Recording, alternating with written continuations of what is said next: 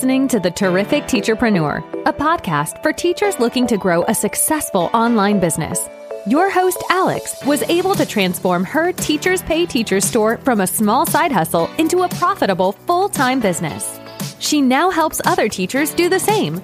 Listen along for actionable tips and helpful wisdom about business and marketing as a teacherpreneur. Here's your host, Alex. Hello and welcome to the Terrific Teacherpreneur podcast. In this episode, I want to chat about product creation and how to make products that more people want to buy and to actually make more money. Sounds good. Sounds too good to be true, I know. But basically, I want to give a little bit of an analogy. If you listen to this podcast, I think you'll know, and I'm the same on Instagram, I kind of love a good analogy.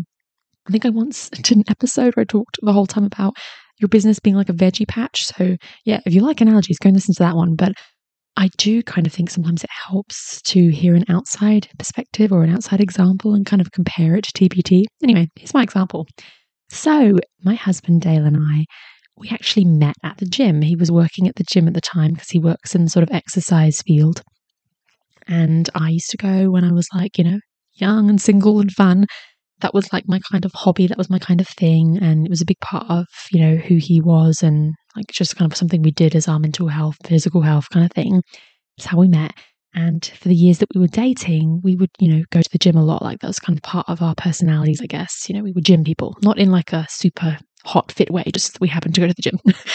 I promise we're not that glamorous. Anyway, we got married and we had Lily not that long ago. And I actually was quite heavily pregnant and I was still persevering going to the gym when I was in my third trimester. Like I was waddling around and people give me really funny looks, but I was just so adamant I didn't want to give up this thing that I, you know, I really enjoyed. You know, the endorphins of exercise obviously made me feel really great. But eventually had a baby. So, you know, the gym got put on hold. Both Dale and I ended up cancelling our memberships because we were stuck at home with a screaming child for many, many months. And about eight months went by and we didn't go back to it. And I kept thinking about how important it was, especially for Dale's mental health and just for me in terms of getting back into feeling like myself again.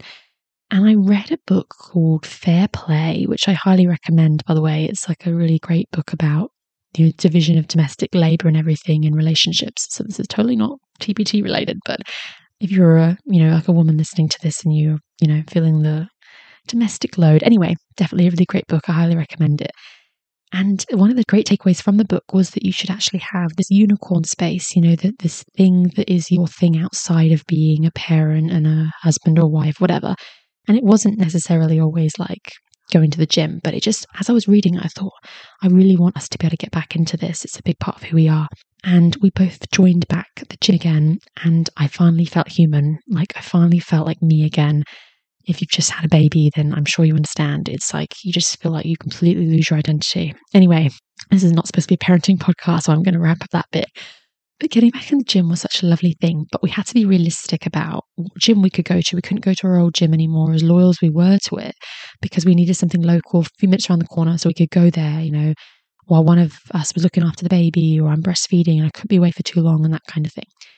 And we were kind of forced into joining a gym that I wouldn't normally have joined because it was this big, fancy, expensive gym. So the one we used to go to was very cheap and affordable each week. Paid your membership was very cheap. It was very small. It was it didn't have a lot of equipment, but it was very friendly, kind of a local small gym. And we ended up joining this big, massive chain. You know, the ones that are just huge and they have like saunas and yoga classes and they're really, really expensive. And obviously, I actually kind of love those yoga classes, so I don't regret it or anything. But the experience was so different. And after going there a few times, it really got me thinking about TPT, probably thinking she's going on and on about the gym. How does anything to do with TPT? But it did get me thinking about TPT because it was just two very different experiences with a business. One being very affordable, but really not having a lot offered to you. And one being very, very pricey, but feeling like you got so much value, you got so much stuff, you know, so much equipment, so many classes, so many things included. It was just like this really fancy experience. And it got me thinking a lot about TPT products and the way we offer resources to buyers and what might entice a buyer and what might not. When I first started my store, I was very drawn to creating these small, quick resources. I found it a quick win to sit there in a couple of hours and make, you know, this like 10 page product that I would charge like $2 for. And people weren't necessarily buying that. And, you know, as I started making larger resources, ones with more value, ones with more activities, ones that I naturally charged more for, they were more expensive and they were bigger. I noticed they would sell better. They were also things that teachers really needed, and it wasn't just like a thing that they can make themselves. And I had really started to notice over the years of my business what sells better and what makes me more money. And it was these bigger, fancy resources. I guess instead of making the cheap thing that doesn't offer a lot, I started making the expensive thing that offers more. So I kind of started, you know, like the, the fancy gym versus the cheaper gym. I truly think if you want to make more money in your business, you know, sell more resources, you need to be making resources that teachers really need and that they can't resist, things that have a lot of value. And then by doing that, by creating these bigger, juicier, amazing resources, you know, you will naturally charge more for them because they are worth more. And so that's the other part of it is that not just that you're going to sell more, which makes you more money and is, is great, is you by making these more expensive resources, you are going to make more money. So I make more money now, even if I sell the exact same amount of products that I did a year ago, based on the fact that the resources I made in the last year, I made a lot more expensive resources recently. So I can sell one $3 resource or one $15 resource, but I'm making a lot more money from that one sale of the $15 resource. And of course, just in general, those ones, you know, sell more because people want them more. And it just, you know, snowballs into this really profitable thing. It's something I've been thinking about a lot in the last year or two. And I sit and I lament that I spent so many years as a newer seller creating these kind of mediocre products, these really cheap, quick products. They just didn't really help grow my business. And I wish from day one that I had been focusing on the better stuff. So let's wrap up all this talk of parenting and gym analogies and stuff and just get to the juicy gist of it. What exactly do I mean? I want you to have a little look at your store or your to-do list of, you know, products that you want to make and I want you to analyze whether you can see the difference between these two types of resources. You know, you will have products in your store or on your to do list that you know in your heart you just cannot charge more than $3 for. It will be something that's like a one, two, maybe $3 resource. You know, it will be quite small. Maybe it's five, ten, fifteen pages or a little bit more. Maybe it just has like one type of activity or one or two things for students to do maybe it's got a bunch of things, but it, you know, it just really doesn't have like a game changing impact on a teacher's life. It's not going to cover many lessons or many weeks of content. It's not going to, you know, be something that they are desperately needing to have or really, really want, or they're going to be thinking, oh my goodness, this is a game changer. And those resources are fine. It's okay for us to make them, but you just don't want that to be the majority of your store or your main business strategy because that's what it was for me. And I do regret that. Now, you may have products in your store or on your to do list that are the complete opposite of that. They may be priced more, you know, four or five dollars and above, maybe $10, $20, $50 bundles, that kind of thing. They may be big resources, uh, like 20, 30, 50, 100 pages long. They might be huge amounts of activities. They might have digital options, differentiation. They might be units or curriculum. Maybe they cover many days or weeks or months worth of lesson plans. Maybe there's lots of activities or things that just, you know, a teacher really, really needs. And then they're going to be thinking, oh my goodness, this is life changing. I'm going to save myself so much planning time. We will have, you know, there's two different types of resources either in our store or on our to do list. And I want you to start evaluating which ones you should be having, which ones you should be making. And I really want you to start making those bigger ones. I don't want you to go running to your store right now and deleting all of your $2 products and getting worried about anything like that. You know, if you've made resources just like I have that are, you know, smaller or cheaper or not as valuable, that's fine. There's a place for those because some buyers like to buy cheaper resources and it's important to have that in your strategy. But when you are thinking about your future product creation, what you kind of want to be making from now onwards, I encourage you to take the time to make those bigger, more expensive, trickier resources. Yes, it will take you longer to make. You won't be able to sit there for a couple of hours or a day or two and whip up a quick resource. Probably won't be like a fun, seasonal, holiday, crafty kind of cute thing either. It might be something more laborious, like a whole week's worth of lesson plans or something, something that's not as fun to make or something that takes a long time. But you will be grateful in a year from now when you have a store full of those types of resources because they will be needed by teachers, they will sell more, and when they sell, they will make you more money because they're more expensive. And your business can really, really grow a lot quicker if you are making those types of resources.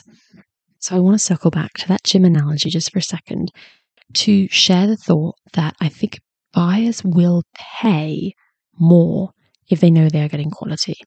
And so, obviously, a big part of why I joined this bigger gym was, like I said, more about being local and stuff. But now that I've kind of gotten a taste of it, I don't know that I could go back to that smaller gym that doesn't offer all those great features because I think you know paying that little bit of extra money each week is worth it to me knowing I get all this stuff. I, I quite love having all these classes. I'll happily pay more money for that.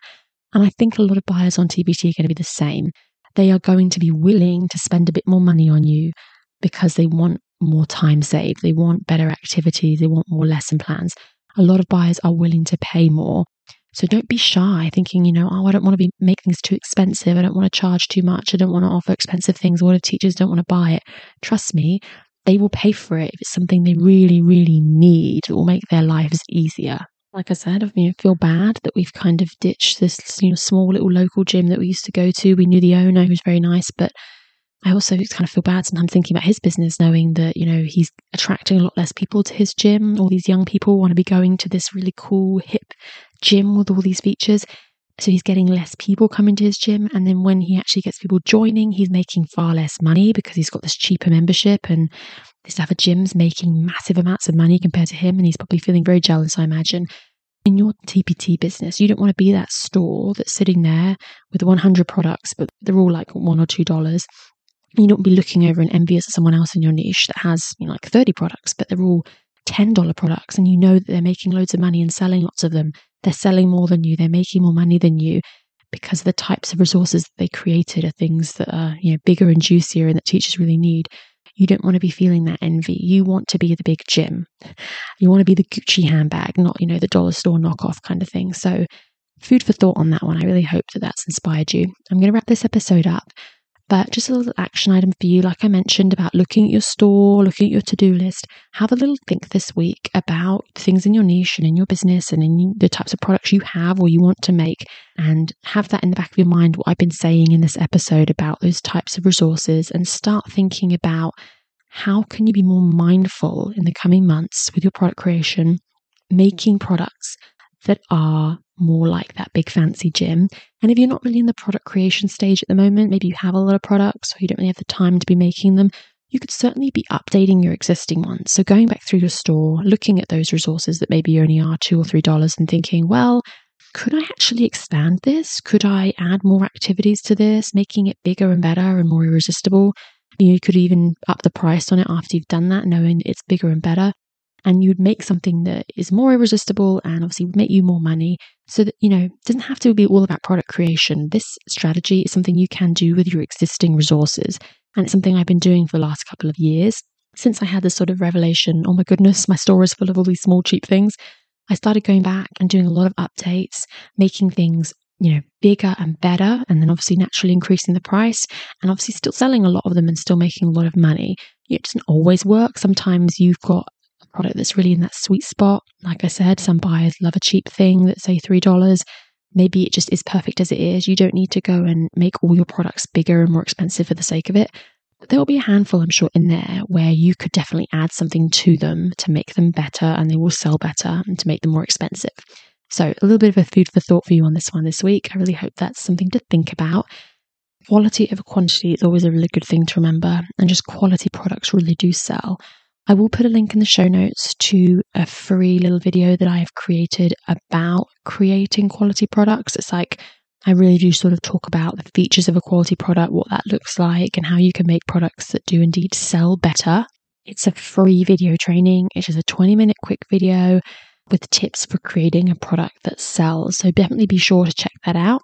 I hope that you have a terrific day. Thank you for listening to this episode of The Terrific Teacherpreneur. If you're enjoying the show, please feel free to rate, subscribe, and review on your preferred podcast listening platform. We really appreciate that effort. Come back for more actionable tips and helpful wisdom in the next episode with your host, Alex. Until then,